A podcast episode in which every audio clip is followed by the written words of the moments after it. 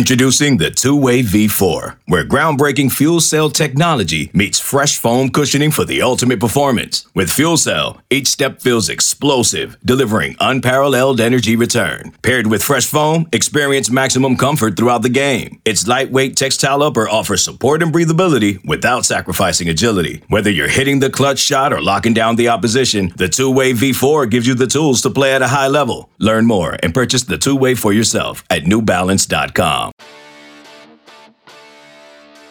Welcome to another podcast from InsideCarolina.com, the independent voice of UNC Sports. Brought to you by JohnnyTShirt.com, the go-to provider for all your Tar Heel gear. Welcome in to The Scoop on the Inside Carolina Podcast Network. I'm your host, Ross Martin. We're joined by Don Callahan. This is the #1 football recruiting podcast in the world. Part of the Inside Carolina Podcast Network and presented to you by Johnny T-Shirt and JohnnyTShirt.com, the best place for all your UNC apparel needs. Don, it's been a while. What is going on, my friend? It has been a while. That at least we've done the podcast, but we did appear on the radio show last Saturday. Mm-hmm.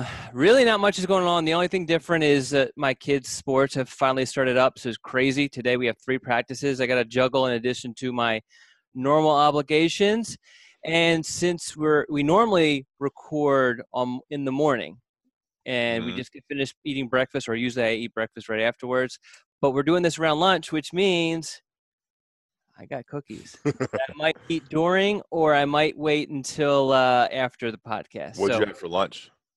I have not eaten lunch yet. So okay. The cookies are, it's like a pre-lunch snack sort of thing. But notice these are the soft batch, chunky chocolate chip. From where? From Walmart. Walmart actually has some. I wouldn't expect anything different. A very underrated cookie game at Walmart. Yeah. It's a great What's place. Up with Ross? Yeah, man, it's just trying to figure out when the next game is going to be to cover. That's right. 20 days between games. How crazy is it for you? I mean, because what was it on Thursday when they made the announcement last mm-hmm. week, and then all of a sudden, so your schedule completely changes, and then you had a plan to go to the beach this weekend. What would have happened if North Carolina? Were you praying all weekend long that they weren't going to get a game for this weekend? Selfishly, I prepared for our intern to cover it. Oh man, me. Yeah. I mean, I had a bi-week beach trip planned with some guys, so yeah, I was gonna miss it. I think because I'd already paid for the trip and everything. If you're looking on YouTube, recording on YouTube, Don has a fresh haircut. His hair looks as gray as ever, but it's got a nice little style right there.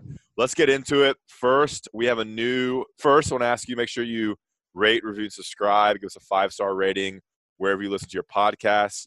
Mash the subscribe button so that all these podcasts from the Inside Carolina Podcast Network gets to you on your mobile device or however you listen to your podcasts.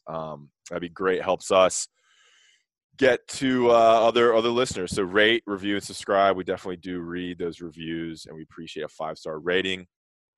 And we have a new top 5, Don.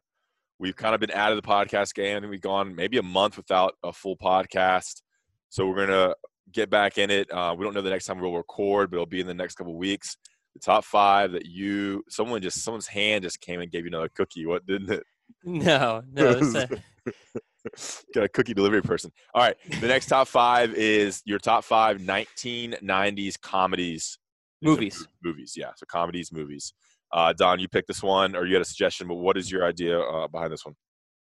Yeah, someone on the message board. Actually, I believe this is a couple weeks ago, and I have awful memory. Someone posed this question to me on the Ask Don thread. And for those who are premium subscribers, you know that you can go on Inside Carolina's message board and post your questions directly to me on the Ask Don thread. But anyway, I thought it was a great top 5 category for us. Want to get the listeners involved in that, and Ross. I want to get some Ross's ideas too. But 90s was a great decade for comedies, I believe. So yeah, I think it's good. It'd be good. It'd be good to look back. I mean, I gotta go back and see what my top 5 are. There's a bunch of options here. It's gonna be hard to pick. Remember, it has the release date when it entered the theaters has to be in the 90s. And that'll be it. It'll be good to see how many reviews we get, how many suggestions we get. And remember, you email Don or DM him on Twitter or on Inside Carolina. Don, how can they reach you? At Don Callahan IC on Twitter, and then it's just Don Callahan on Inside Carolina. Email address, don@InsideCarolina.com. All right, great. Let's get into it. Here's a plan for today's podcast, The Scoop, presented to you by Johnny T-Shirt and JohnnyTShirt.com. We are going to start with a brief overview of the 2021 class. I mean, it's been a while since UNC's had any movement with this class. The last thing that happened was a decommitment. Is that right? Is that right? Ooh, good question. Yeah, I think so. I think Jarrett Wilson, I think was the last sort of. And then Travion Stevenson maybe was the last commit. I don't know the exact timing of that. UNC sits at the 16 commitments. So there's still got some targets out there. We're going to go through the targets. There's a couple big names, big fish still out there.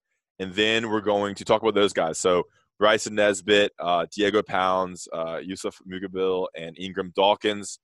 We're then going to talk briefly about how the extended dead period impacts UNC. I think it's been extended to December. Is that right, Donald? The end of December, all the way through December to January. Awesome. And then we're going to close with, which is something we've done every year.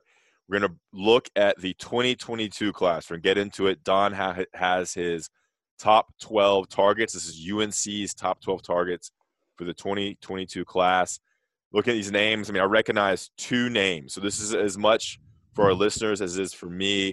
We're going to kind of briefly get into who the Tar Heels are targeting the most in the 2022 class. Remember, there's not as much in-state talent in this class. They'll have to go outside state lines, but they definitely have their eyes on a decent amount of prospects to land for the next cycle. Don, how does that sound? I am excited to get rolling. All right, awesome. All right, 2021, let's get a brief overview. What's going on right now with UNC? I mean, we're in a dead period. The season's starting. Give our listeners an update on the 2021 class for the Tar Heels. Well, we actually did a pretty deep dive in what's going on, gave a best case, worst case, most likely case scenario for the remainder of this class and just where this class would land in or likely will land in the 247 Sports team rankings come signing day in the weekly scoop. Every Tuesday we have the weekly scoop, so definitely check that out for details and all that. But essentially, UNC is looking at four targets. There's always the chance and probably a highly likelihood that that pool of targets expands at some point. But right now we're looking at those four, the ones you mentioned. Can you list them real quick? Yeah. Cheerwine, Ingram Dawkins, a defensive tackle from Gaffney, Yusuf Mugabil, an offensive lineman from Murphy, North Carolina, Bryson Nesbitt, a tight end from Charlotte, North Carolina, and Diego Pounds, an offensive lineman from Raleigh, North Carolina. Okay, so answer me this. Bryson Richardson left the program. You know, there's some players that have left recently. Are there more scholarships available? I mean, they had, I think, Billy Ross left as well. So those are developments since we've talked about more scholarships opening. Your thoughts, Don? So what I've been told. Good question, Ross. Thanks. Good question, Ross. Well, it's just par for the course. So I just expect good questions from you. So no need to always point it out. But anyway, it is a good question, though. And no, it does not change North Carolina's plan. And some of this is just the uncertainty with what's going on with rosters and scholarship numbers and all that. You have eligibility frozen for the 2020 class. And while they have granted a waiver for seniors for next year, there's no one knows exactly how the NCAA is going to handle things beyond that. So just to kind of be precautious, a lot of staffs, including North Carolina's, are kind of being very conservative with their approach to this class so that they will be able to sign a decent amount of recruits in the next class. Okay, awesome. Okay, so let's get into okay, you mentioned more targets potentially. Would that be potential flips here and there, or why did you say that? Well, I think, yes. So there's you always keep – even though North Carolina, for the most part, their class that they have committed, they're happy with. And the only need they really have left unfulfilled is that second offensive lineman. which they hope will be addressed by either Diego Pounds or Yusuf Mugerbill. But you just always keep your eyes open for guys who might potentially decommit, or something happens and things open up, or someone just emerges during the football season, which, you know, the high school football season in North Carolina is not going to take place until February. So yeah, so you just never know what could happen, and you don't want to be left with an opportunity to land a really elite guy and not have the space for him. Got it. And the other thing too is, if, as I mentioned, that offensive line position is the only position objective left for this class. If UNC misses on both Pounds and Mugerbill, then you're going to see UNC offer additional offensive linemen or get back in it with some other guys they offered previously. And really, you know, I know we're going to get into it eventually, but Diego Pounds is scheduled to announce his college decision on Friday. Yeah. And so if he does not pick North Carolina, then UNC definitely I anticipate North Carolina expanding that pool of targets. Okay, so let's get right into that. Probably the most current topic of relevance. Diego Pounds out of Raleigh is making his decision on Friday. Let me pull up his profile. What can you tell us about what's going on there? Let me get you some info here.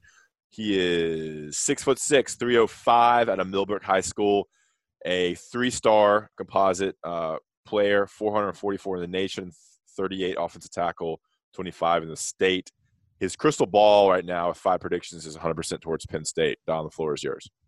Yeah, so at the very least, I could say I talked to his coach earlier this week. His coach said, yeah, he's going to come out with some sort of list of a handful of schools, but really this is coming down to 2 schools. And for those who've been following this closely, know who those 2 schools are, UNC and Penn State. You know, we've been saying for a while, you know, basically, let's just kind of just give a track record of this.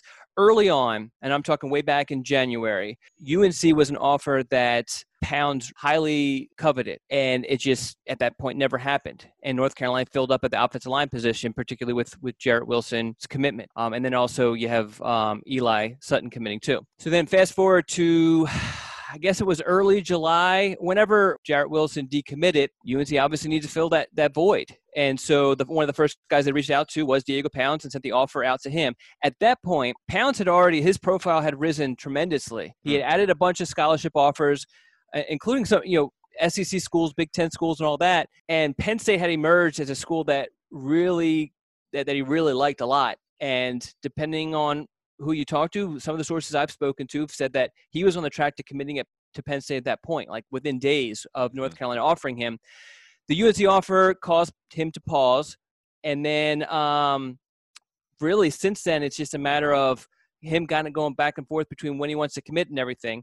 The problem for North Carolina's purposes is that both him and his mom feel slighted because they feel like he's a plan B, because since North Carolina didn't get Jarrett Wilson, now they want him. And they feel like, you know, Penn State's been there and Penn State's recruiting him consistently. And whether right or wrong, I know a lot of posters, you know, think that that's not the way he should be thinking, but that's how he thinks. And so I've said from the get-go, there are wounds there that need time to heal. And what North Carolina needs to do in the immediate future is to drag out this recruitment. So the fact that he's deciding on Friday, I don't like North Carolina's chances in that scenario. Had he said something of like December 2nd, just a random date to kind of throw out there, that he was going to make a decision, then I would really like North Carolina's chances. But, you know, it's not looking good. Now, with that said, if he picks Penn State on Friday, I wouldn't just completely just unfollow him on Twitter, you know, because I think that he's a guy that North Carolina is going to continue to recruit. He has strong relationships with several members of North Carolina's commitment list. As I mentioned earlier, it's a scholarship offers he's wanted, and it's closer to Penn State. He's never visited Penn State too because of all the COVID stuff. So that's I think, yeah, well, that's the times that we live in. But I think things bode well for North Carolina to get back into this, even if he picks Penn State on Friday. I mean, what's crazy is that he has never driven to Penn State, right? He doesn't know how long that drive is. Yeah, like that's a game changer, especially when Millbrook to Chapel Hill is probably 35, 40 minutes. Yeah. I mean, and some kids want to get away. I don't get that sense away from him. But I think you know, I mean, he's a high school kid. And so it's one thing to kind of look on MapQuest and see that it's, I don't know how far it is, but it's several hours away. It's one thing to see that length on MapQuest. It's another thing to be in that car for that period of time and think about, man, this is a long ride. And he hasn't been able to experience that. And he doesn't know if he's comfortable on campus. He probably has not met any of Penn State's coaches in person. So it's one thing to kind of jive. You know, Ross and I get along on the podcast all the time when we're far apart, but when we're in person, we're fighting like cats and dogs. That's crazy. I'm pulling up the MapQuest here to see how far it is. It's a seven hours and 13-minute drive. Yeah. Yeah. So through DC. So you get all that 95 traffic through DC too. So you got to hit at the right time. Well, there's got to be another way you can avoid DC, but it's gonna be longer going that way. Yeah. Well, as somebody who my parents, as I mentioned, live in Philadelphia, most of my family lives in Philadelphia. I've driven that. And I know that when you make that trip, if you do not plan your trip out based off of when you hit DC, you are going to be in the car for a very long time because DC traffic is when's the best time to hit it? When's the best time to go through DC? Obviously, like late at night, right? Yeah. So what we typically do. Tell me what you do. Go ahead. We typically leave here around rush hour traffic, and because we're going north, it's the rush hour traffic around here is not so bad, and that means typically we hit Washington D.C. Around like 9-10 o'clock at night. Okay, so I would say, what's the best time to hit D.C. between 8 a.m. and 6 p.m. Like if you have to drive during that time. Yeah, I think you're going to be screwed either way. I mean, it's just awful. It really is. And a lot of it is DC itself is bad, but it's like 95 when you're approaching it. And also if you don't have one of those easy passes, you're getting stuck in those tolls going. Now this is me when I'm going through Delaware and all that, but you get in those tolls where it will take forever to get through them just to give your $2. Once you get past Fredericksburg. Yeah. Yes. We got to drain the swamp, Don. That's right. That's another topic. What's it like having the same name as the president? Well, I mean, since I was young, when you're a kid, people always make fun of you for whatever. So I was always called, not always. There were times where people would try to tease me by calling me Donald Trump, but I don't think, yeah. Not really that much of a cut down when you're 10. All right, let's get back on track here, boys. Yeah, because my response would be, well, at least I'm rich. Your name is. Okay. All right. So Diego Pounds, what time is he announcing on Friday? I am unaware of an exact time. Just that he's announcing on Friday. Okay. Do you want to tell the listeners what happened when I texted you asking about Pounds 2 days ago? What happened? I don't know. You tell your side. I said, hey, man, what's going on with Pounds so I can do my job? And you did not respond. It's like I don't exist when I ask a question that's hard. Well, so in my defense, you texted me on Tuesday morning, which what am I doing on Tuesday morning? You should be working, helping me out. I am working on the Scoop, which, as you know, our editor, Ben Sherman, is very involved with. So there's a lot of conversation back and forth between him and I. And considering we wanted to get the wording right on this one. Not that we don't want to always get the wording right, but this one in particular, we wanted to make sure we got the wording right. So there was a lot of extra communication between both of us. And really, some of it had to be altered because, we were always expecting at some point Pounds would kind of come out and be like, I'm going to commit on 2 days from now sort of thing. But when I began writing the Scoop like a week ahead of time. So I had been spending 75% of my writing time already without knowing that Pounds had a commitment date set. So there were some alterations that needed to be done correctly. Okay. So I said, where is Pounds going? You didn't respond. 19 minutes later, I hit you with a question mark and you responded, you say, if it's something you need to know, I'll let you know closer to Friday. And I said, I wish I didn't have to send you a question mark to get a text response on a work matter from my coworker, my podcasting partner, and my best friend. I don't understand what's wrong. That's funny. I mean, it's like, can you at least help me out here? All right, moving on. All right, Diego Pounds, Friday. Big time commitment, whether it's Penn State or Carolina or somewhere else. All right, Mugabil, Yusuf Mugabil. What's going on with him, Don? Yeah, I don't want to go through each one of these individually because we did this in – I did this in the weekly scoop. What's going on? Anything? I mean, yeah. I mean, there's been some advancements. Check out the weekly scoop for those advancements with both him and Bryson Nesbitt. And I mean, we don't talk too much about Ingram Dawkins. I mean, there is some stuff, but I mean, I think Ingram Dawkins is another one who I'm not sure if he has an exact date. I know he's committing sometime soon, but you know, he's down to 4 schools: North Carolina and 3 SEC schools, and I fully expect him to commit to one of those SEC schools. Okay. When he commits. Mugabil still in the picture. Is that fair to say? Yeah. Okay. And then Bryson Nesbitt. Anything we should know that you don't want to reveal, or should we just read on the scoop? I mean, he's the guy North Carolina is putting a lot of time into. The prior scoop actually goes in a lot more detail about him and his situation. I talked to a very, very, very good source, and his information is in there. Just kind of breaking down what's there's some noises going on downstairs. I'm sorry that I'm not sure. I have a very strange family. But not enough cookies down there. That's right. They're going to come bum rush me. Look how much Don laughed when I mentioned cookies. The thought of cookies made him crack up. I said something about cookies. He bust out and laughed because it just brings so much joy to his face. Well, it's that, and I just imagine my family like running up here, just tackling me while I'm on the podcast and grabbing the cookies and running. Like, how much that wouldn't be great for the actual listening audience, but for those who are watching on YouTube, I think they would enjoy it. Hey, I got big diet coming up. Uh-oh. What does that mean? When I get back from my trip, I am going – it's going to be like – so beginning of October. I mean, I got another trip coming, but beginning of October, a little bit, maybe a weekend. I'm going meat, vegetables, nuts. Okay. Water. No caffeine, no sugar, no carbs, no fruit. I mean, no dairy. So how frequently do you drink coffee? Every day. Like it's like I'd say 5 days a week. So on days that you don't drink coffee, do you get a headache or anything like that? Any sort of like – Yeah, I'm trying to figure that out. Today I've actually had a little bit of headache, but I've had a little bit of coffee. So we'll see. I don't think that's not going to be as hard. Really? The no caffeine. Well, I never was a coffee drinker. And I think really during COVID, I just got into this routine of drinking coffee with my wife in the morning. And then there were a couple of days where I didn't drink coffee and I didn't really even think about it. And I got headaches on those days, particularly when I was on the road. And then I just started being like, oh, that's it. I'm addicted to freaking coffee.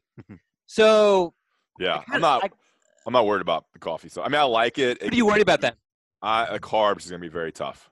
Okay. Carbs, desserts, pasta, bread, rice. I mean, I eat rice for almost every one meal a day is. So give me. I know that we don't need to go down this rabbit hole, but give me like an example of a meal that you will have as part of this diet. I mean, so it'll be a lot of meat. When I don't really eat that much meat. Really? No, I don't cook that much with meat. I eat mostly vegetarian. I mean, occasionally meat. I mean, I'm not a full vegetarian or full vegan, but so it'll be grilled chicken, and then it'll do roasted, sautéed vegetables.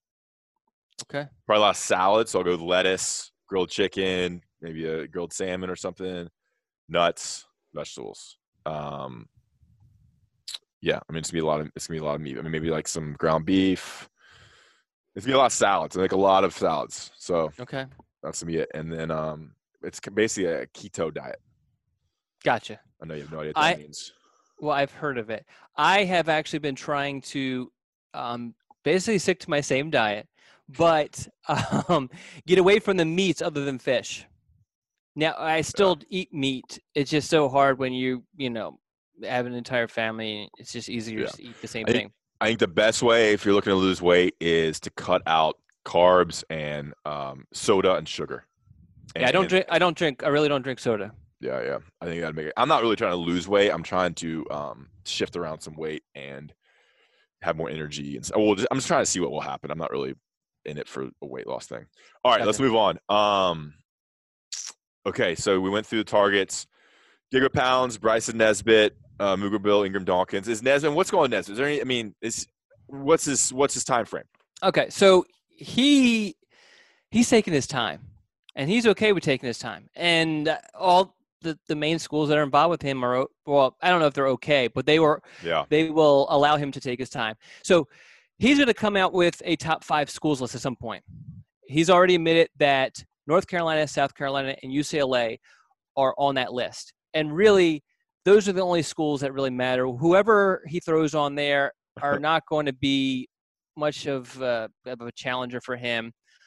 I think it's going to come down to those 3 schools. He wants to take quarantine visits to those 3 schools, which means because the dead period has been extended until January, which means that he can visit schools, nothing against that, but he won't be able to interact with any of the coaches, can't do tours, that sort of thing. So he'll go to campuses, if this is what he sticks to. He'll go to campus.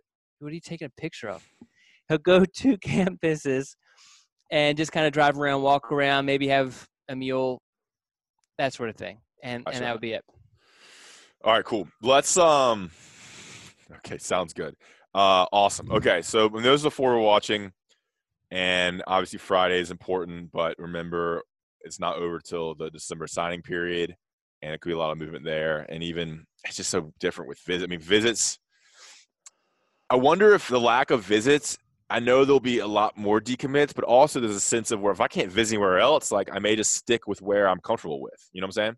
Yeah, and I think we've seen that a lot. Because you see the flips when in late October, November, somebody committed to Florida, visits Georgia, and then decommits and flips, or Virginia Tech. You see those flips happen when they can visit the school during a football season and they get a different view, and that's what happened. Like Peyton Wilson, for example, that's for example him flipping.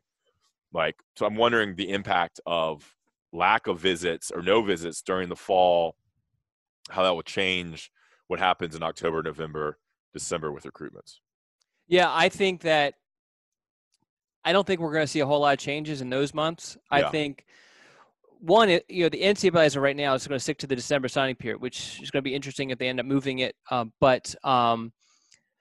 how many commitments actually signed then will be key and will be most telling, because typically you try to get all of your commitments signed in December, and if they don't sign in December, you kind of assume, okay, they're not really a commitment. So, but you have guys who are going to naturally have some second thoughts because they haven't been able to visit schools. So that's to me is going to be the most interesting thing, is that December signing period, and we should start to kind of hear what guys are going to do starting in early December. Yeah, and then this is going to lead into what we're going to talk about after the break, but the dead period was extended to December. We'll talk about how that impacts UNC and get into it a little bit more, because there's been a little bit of movement to see if they could open that up among players. I don't know if you saw that, Don, on Twitter. And then who knows what happens in January and February, because the second signing period is starts the first Wednesday of February. Don, it's getting a little chilly. When you get chilly, what do you want to put on? A hoodie or sweatshirt. I've been wearing sweatshirts this whole week. Best place to get your Carolina sweatshirts is Johnny T-Shirt, JohnnyTShirt.com, online. Inside Carolina subscribers can use the 10% off discount code to get your family matching sweatshirts, matching hats, T-shirts, tailgating stuff, things for the kitchen, the house, posters, pictures. They have everything, golf stuff. Any UNC gift, holiday season's right around the corner, birthdays, engagements, anniversaries, go to Johnny T-Shirt, JohnnyTShirt.com, and get your loved ones and friends UNC apparel. I got 3 sweatshirts from there over the spring. I was wearing one earlier today. So Johnny T-Shirts, your one-stop shop for all your UNC apparel and clothing and trinket needs, online, JohnnyTShirt.com. And then if you log on to Inside Carolina, become a premium subscriber, read Don's Scoop, get the 10% off discount code. There's always deals to join Inside Carolina. There's always a deal to get discounts at JohnnyTShirt.com. If you're not subscribed to Inside Carolina, I don't know what you're doing. There's so many benefits on the board, including that 10% off discount code, Johnny T-Shirt and JohnnyTShirt.com. We're going to add on one more ad. We'll be back to talk about the 2021 class a little bit more and then dive into the top targets for the Tar Heels for the 2022 class.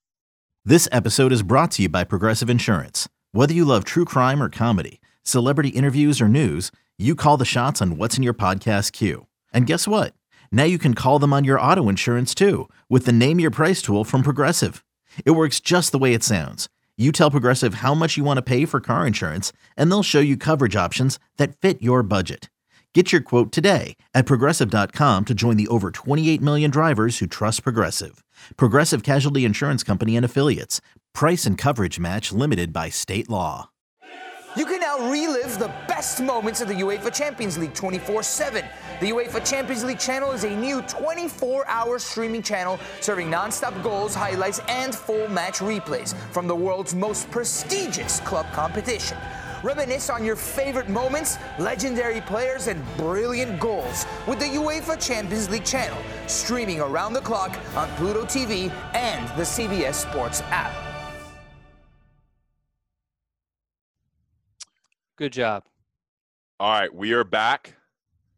Don, how you doing? I'm great. How did the Flyers do?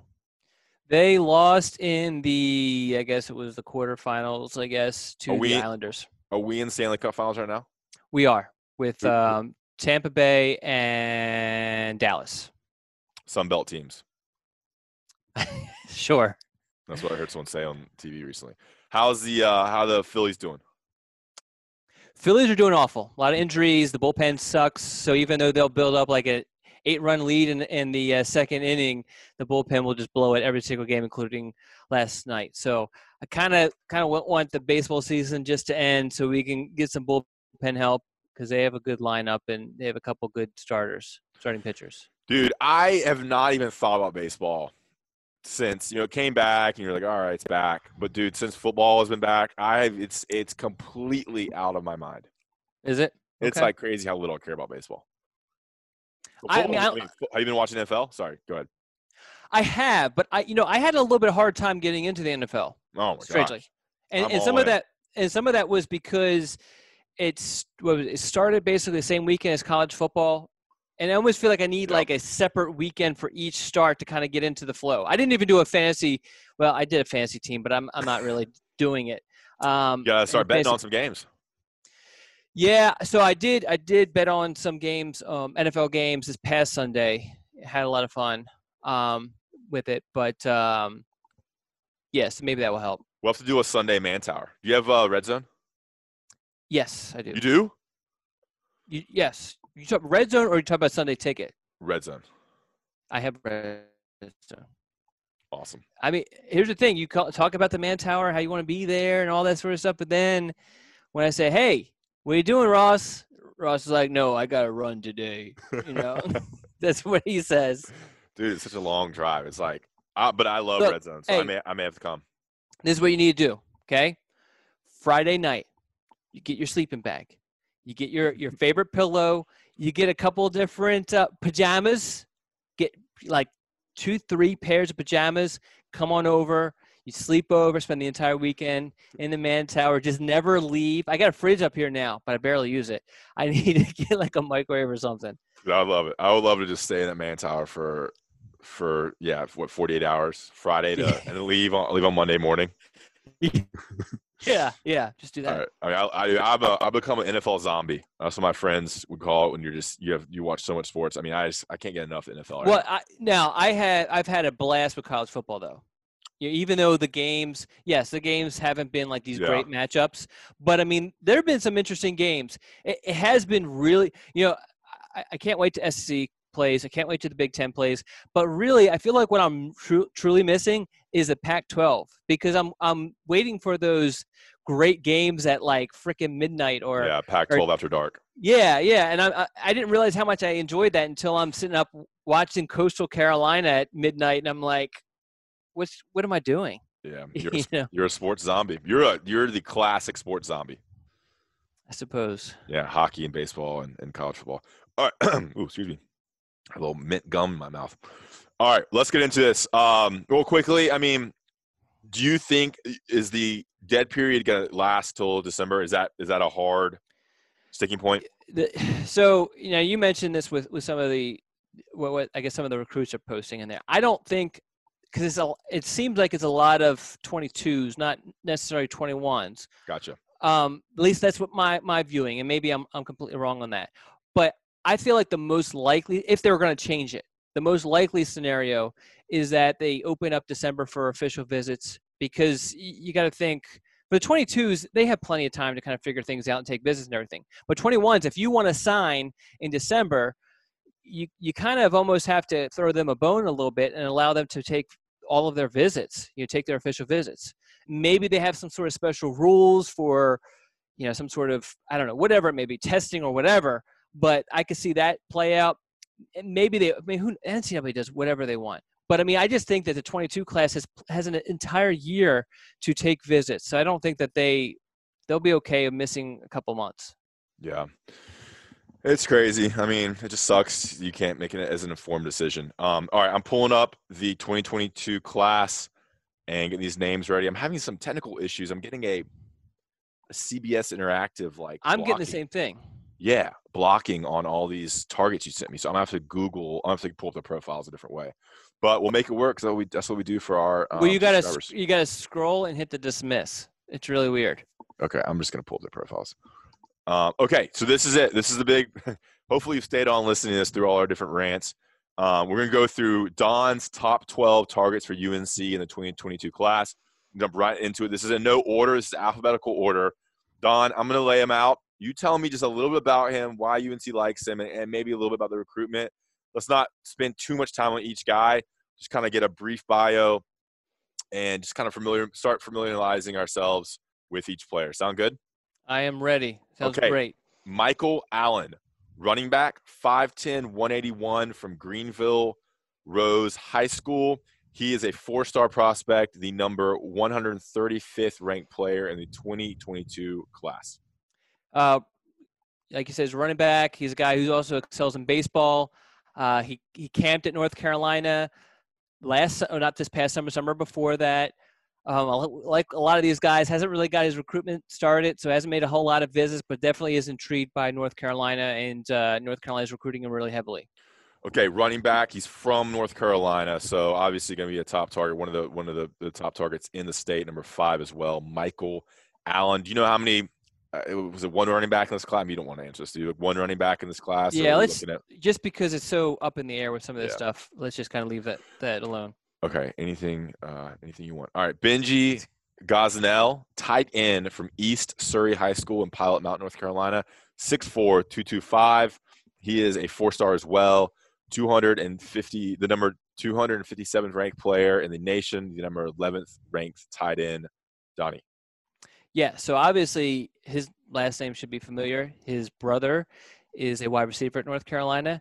I don't think that's going to have a huge impact on him. I think overall, just his comfort level with UNC, I think his oldest brother has season tickets, so they go there a lot as fans, and he kind of grew up. To go where? To Kenan Stadium. Okay. Gotcha. As fans. And Benji kind of grew up going to UNC games, UNC fan. He came out with the top 3 at one point, Ohio State, Florida, and UNC, but has backtracked off of that. The big-time programs like Ohio State and Clemson are really, really high on him. Clemson hasn't offered, but if Clemson does offer, it could change his recruitment. So he's definitely a guy. I mean, he's a four-star guy, ranked in the top 247. Or no, he's actually not ranked in the top 247. But I think eventually he'll make it there. I mean, so he's talented. We list him as a tight end, but this is a guy who could play a lot of different positions. Yeah, I mean, great size at 6'4", 225 already. Seems like he has that kind of elite college size. I mean, Notre Dame, Penn State, South Carolina, Tennessee, West Virginia, Louisville, Georgia. This is a national recruitment with Ohio State also in play. Benji Gosnell out of East Surrey, which is 1A football, right, Donnie? That is right. All right, moving on. All right, one more thing. With Benji, some players want to create their own path, get away from where their brother went.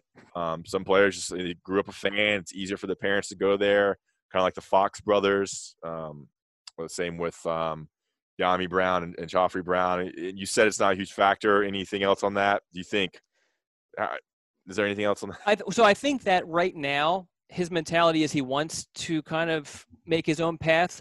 But I think just talking to family members and talking to those close to him, I think ultimately he's going to feel some pressure to stay a little bit closer.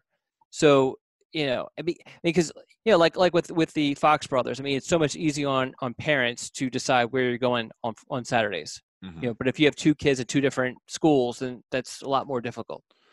For sure. In-state program, things might be rolling big time by the time Gosnell comes up to a decision. All right, moving on. Omarion Hamilton from Cleveland High School in Clayton, North Carolina. Clayton is where Tommy Ashley's from, right? That's right. Famous. What'd you say? He's famous. Yeah, Tommy Ashley is Johnson County. Running back, 6 foot, 215. He's very high ranked. A four-star prospect, 121 in the nation, and number 10th ranked running back in the country. Good size at 6 foot. Don? Yeah, so, I mean, this is another guy who I think will go up in the rankings. He's kind of like a Todd Gurley sort of style running back, very, very physical, but yet, you know, sneaky speed. One of those highlight films that you put on and it's just you get a lot of enjoyment watching, you know. He smashes people. Great plays, elusive, all that sort of stuff. So, I mean, he's a guy that he's going to be one of the top recruits to come out of North Carolina. Omarion Hamilton. What kind of enjoyment are we talking about here? God, I don't know what type of enjoyment you have in mind. All right, moving on. All right, Malachi Hamrick. Okay, knew I had that wrong. Malachi Hamrick. Outside linebacker. I'm sure someone's going to be like on the boards and be like, Ross didn't know how to pronounce the names of the prospects. Outside linebacker, 6'4", 200 pounds, from Shelby High School, home of David Ray Allen. Ranked he's a four-star, ranked number 141 in the nation, number 12 outside linebacker. This seems like that outside linebacker defensive end type player that Jay Bateman likes to recruit. Yes, absolutely. Yeah, he's an edge rusher. And you watch his film, I mean, he's coming off the edge, a lot of speed, good length. He's on the skinny side, which is what prevented North Carolina from offering for a while, but obviously they have since then. He's another guy who has a bunch of offers now, comes from program Shelby, which I believe is the winningest program in North Carolina high school football history. Really? Yes.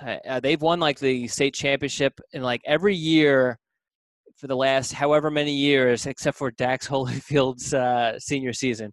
Hey, where's Jack Holyfield going? He just committed to Virginia Tech a couple weeks ago.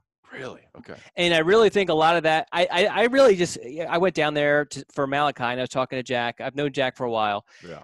And I got the sense that he actually wanted to go somewhere else, but everyone kind of assumed he was going to Virginia Tech. So I think he was just like, let's just go to Virginia Tech. Yeah. I know everyone hates Dax Holyfield and all that sort of stuff, but it's really a great family. Yeah, I love Dax. He's great. Yeah, I mean, if he would have came to Carolina, the UNC fans would have freaking loved him. Yeah. But yeah, I liked him. That was a good recruitment to cover. Yeah. Okay, Malachi Hamrick. Yeah. Anything else there? Seems like UNC's definitely in it. Yeah. I mean, he was actually a guy early on that kind of said a lot of really positive things about North Carolina, even went as far, I think, one time to mention, okay, if North Carolina offers, they're going to be the team to beat, sort of thing. You know, he's added so many scholarship offers that it's made him kind of think twice about that. But UNC is definitely in this. The one school really that has kind of, speaking of Virginia Tech, that's the one school that really probably has the best chance as it stands today to steal him away from North Carolina. Who recruits Shelby for UNC? I believe that's Gillespie. Okay. But isn't it your job to know? It is my job to know. They change the Cleveland County recruiter all the time. But, see, in that situation, Jay Bateman is very actively involved because not only – I do not have Hopper on this list, but in addition to Hamrick, UNC has also offered his teammate, Santana Hopper, who and so Bateman is actively involved in the recruitment of Shelby right now. It's Tyrone's cousin, I think. Yes, that's correct. Yeah. All right. Malachi Hamrick. Next up is, pull it up here. Slacked off on that one. Jake Pope, a safety. Sorry, from Buford, Georgia. 6'2", 190. He is unranked in the 2022 class by both 24/7 Sports and the Composite. Yeah, so this is another guy who comes from a really, really good high school football program. This is a national football powerhouse and has really done a really good job in sending guys to North Carolina. Really, they've sent a ton of guys all over the place. But Pope's one of the few recruits to actually have taken a quarantine visit to North Carolina. We did a story shortly after that quarantine visit, or not shortly after. We did it sometime after that quarantine visit that, you know, he kind of breaks down why he took it, which was kind of interesting, but then also just what he actually did. So to take a quarantine visit, I think that speaks a lot to his interest level. So I think North Carolina is going to be a major player in his recruitment. He's a safety, a physical guy. And I know Jay Bateman is really high on him. All right. Jake Pope out of Buford. I think Nick Polino is from there, mm-hmm. and maybe Bryson Richardson as well. Yes. Yep. All right. RIP Bryson Richardson. Still alive, just doesn't is not at UNC anymore. All right, Shalik Knotts. Yes. Did I say that right? Yes, and he goes by Punch because it's a little bit easier to say, I guess. Punch Knotts. Yes. That's a pretty awesome name. So now I did, because I get that question all the time, and I've asked him what's the backstory, and he said I think it was an uncle or grandfather called him Punch and doesn't know why, and so it just stuck. Yeah. Okay. Awesome. 6'2", 175, 24/7 Sports, composite 4-star player from Monroe High School in Monroe, North Carolina. That's down by Charlotte, I believe. Yes, just outside Charlotte. Yep. Number 53 in the nation. So this is the highest one we've talked about so far. Number 8 wide receiver. This is going to be a national recruitment, it seems, as well. Georgia, Kentucky, Georgia Tech, Arkansas, Miami, Penn State, Tennessee, Vanderbilt. You know, tons of regional schools have offered him. Don. Yeah, so the one thing you'll notice with this class is that the 22 class very top heavy. So while it's not nearly as deep as the prior classes, the top group is pretty impressive and probably has, you know, right now, I won't say his name because I don't want to give it away, but he's later on in this list. He's actually ranked, I believe he's ranked higher than any in-state recruit in any of the prior classes. But anyway. Who is the next guy you're talking about? He's later on the list. I don't want to give him away. I got you. So, Knotts, you know, obviously wide receiver, big physical guy. I'm not even 100% sure if wide receiver is going to be his college position. He's just such a big athletic kid, could play a lot of different positions, but wide receiver obviously is one of them. Plays with Carolina Stars, which for those who follow recruiting know that they have a lot of top recruits. It is the best 7-on-7 team in North Carolina, probably the Carolinas, and has Drake May as quarterback and Gavin Blackwell is one of the wide receivers. So a lot of UNC flavor there. He's a kid who really has kind of been on the radar for a long time, just because, you know, he's dominated a lot of camps and 7-on-7 events. Awesome. Okay, Shalik Punch Knotts. All right, moving on. Albert Reed, a 6'3", 210-pound outside linebacker from Glenn High School in Kernersville, North Carolina. Unranked. This is the same high school as Ra Dilworth and the late, great offensive lineman who has already forgot his name, out of sight, out of mind. I don't know who you're talking about. Javari Ritzy's. Oh, Ritzy. Okay. Who I was confusing though with the Salem offensive lineman. Yeah. So Albert Red is another one of those guys, an outside linebacker, rush end sort of thing that fits perfectly in Bateman's defense. And he's a kid who's interesting because when you watch him and I've seen him in a bunch of camps this offseason, or not.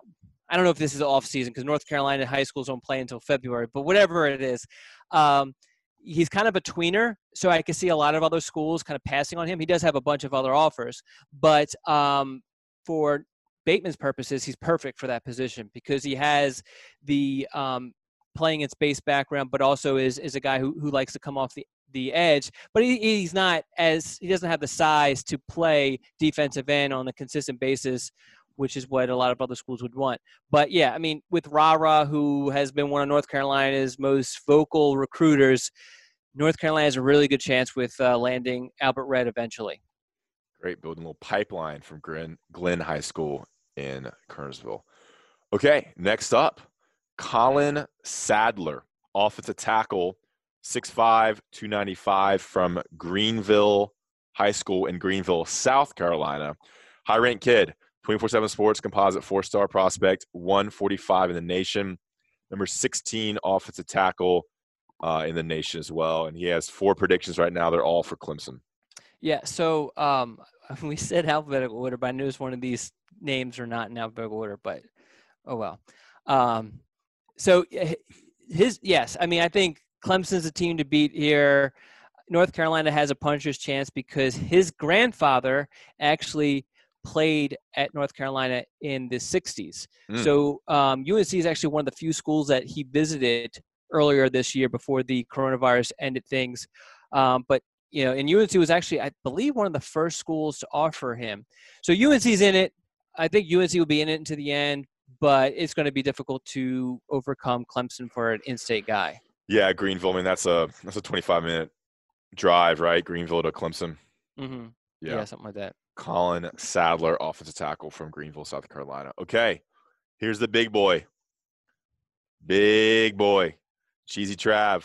Travis Shaw, 6'5". I think he's a bit taller than that now, right, Don? 6'6", maybe? Something like that, yeah. 310. I think he's bigger than that.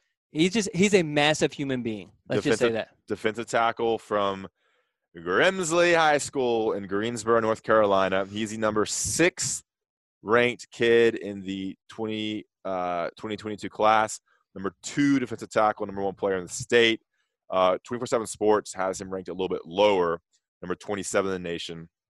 But, I mean, this is a guy from Greensboro. I mean, it's literally – I went to Grimsley. It is an hour drive, if not a little bit less, depending where you live. Do you know that when I talk to Travis every single time, he asked me how you're doing? Because apparently right. You're like a famous alum. Yeah, right. I do want to talk to his coach a little bit. I've had a little idea for a story maybe. We'll see. All right, Travis Shaw. I mean, we've heard, if you follow UNC recruiting, you know about this guy. I mean, he's an hour away. I mean, UNC is the closest Power 5 school. That's not true. Wake Forest. My bad. But it's the second closest to Greensboro. What's going on with Travis Shaw, Dom? Yeah, so he came out with his top 13 earlier this month. I'd list all 13, but that's not good good podcasting. North Carolina is definitely heavily involved in this. And I actually think, you know, Clemson's involved in this too. And a lot of people assume that's where he's going to ultimately end up. But I actually think North Carolina is a lot more of a threat than what people are giving them credit for. He's been there more than any other school. He's very comfortable on campus. He's very comfortable with the coaching staff.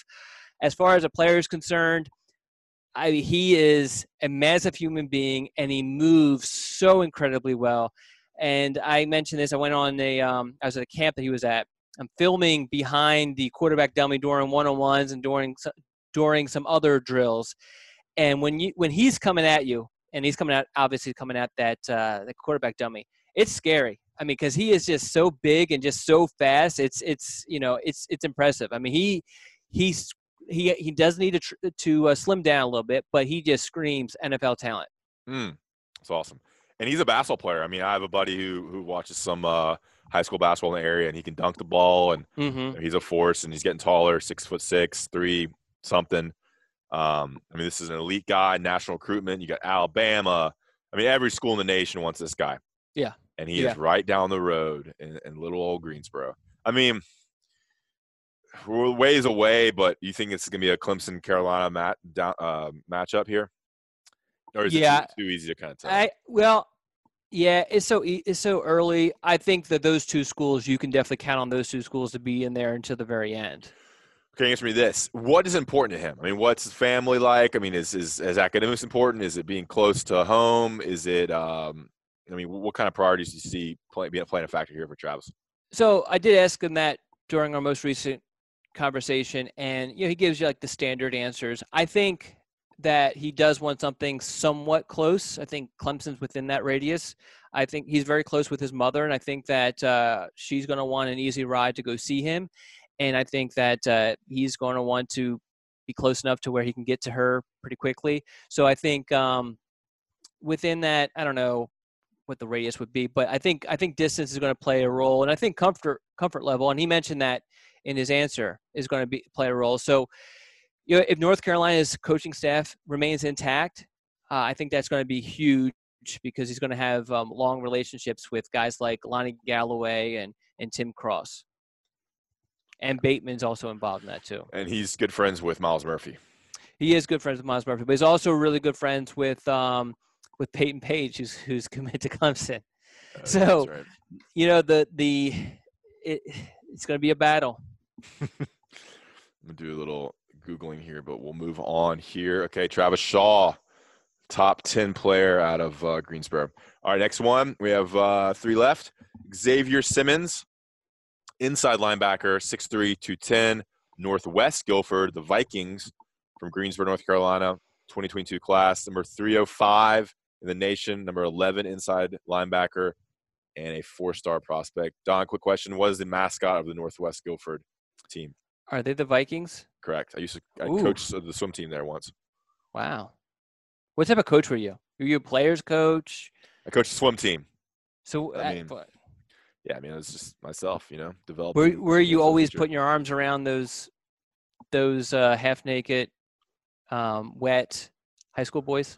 And just saying, it's okay that you lost that race. This is funny. So I coached a kid named Daniel Lee. And he, are you allowed to say his name? I don't know. I mean, he's 20-something now. He went on to swim at Stanford. Stanford's like one of the best swimming schools. Okay. He was really good. I didn't really coach him much because he was really, really good. He was a breaststroker. Oh. And he was so good. He won states. He was always there. And the one thing I taught him was the nerve dump. The what? The nerve dump. Oh God, what is that? It's like before a big race, you gotta go to the bathroom and take a nerve dump. And I taught him that because I would do that before races and before. So how do you teach someone that? Do you take them in the bathroom and show them how it's done? You say, dude, you gotta take a nerve dump.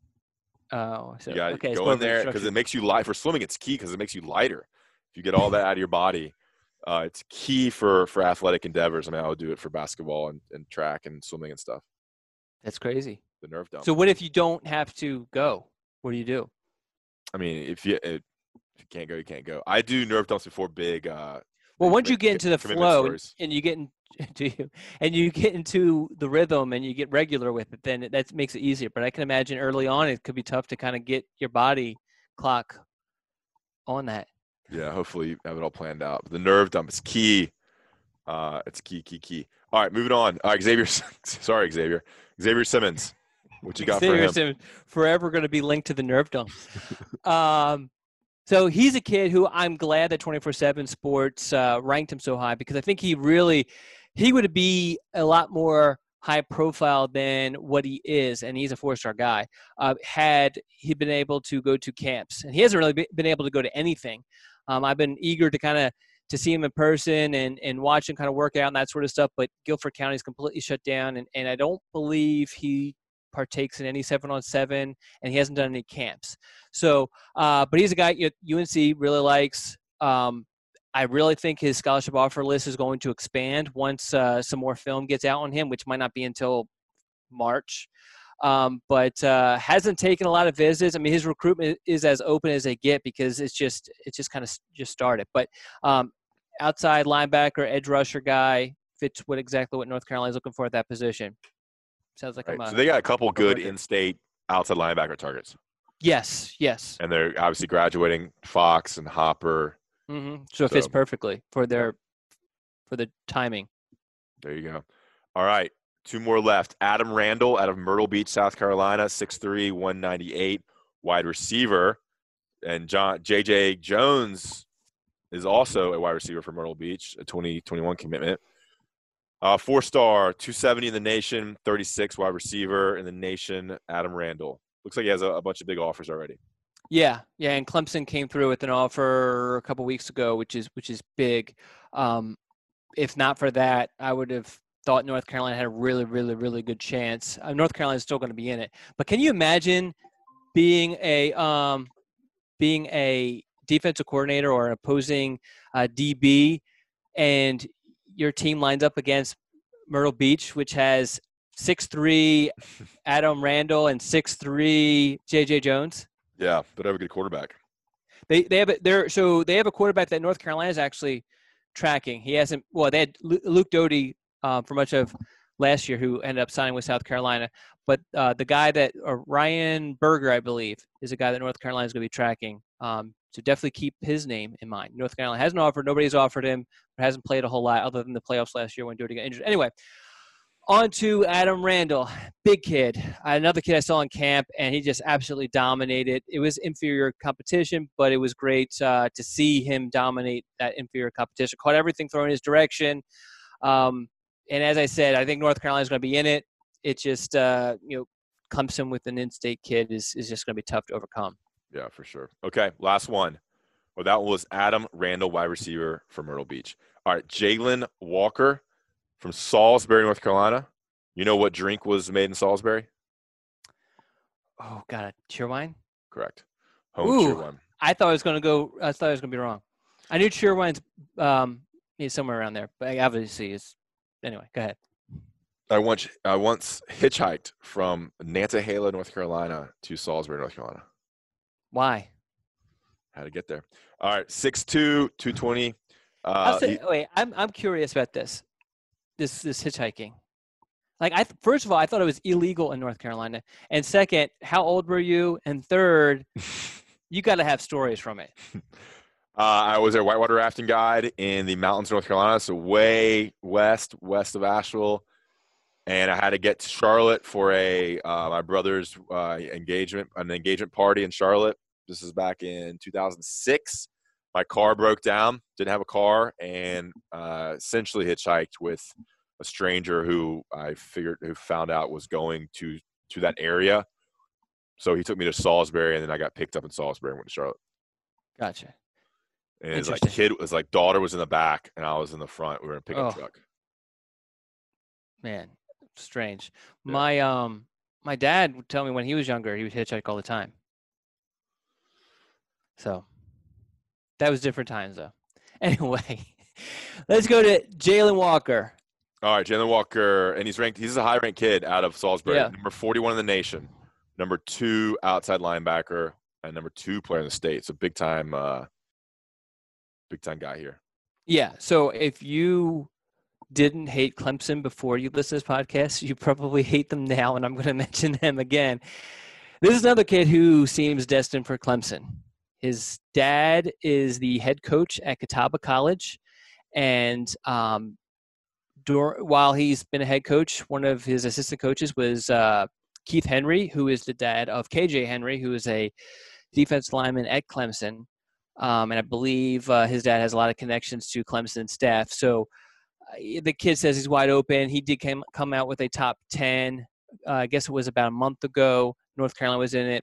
But it's pretty obvious that Clemson's going to be a strong challenger and maybe an insurmountable challenger for his recruitment. But, great player, smart player. Definitely you could tell he's a coach's son because he knows all the details of the game and uses that and drills and that sort of thing.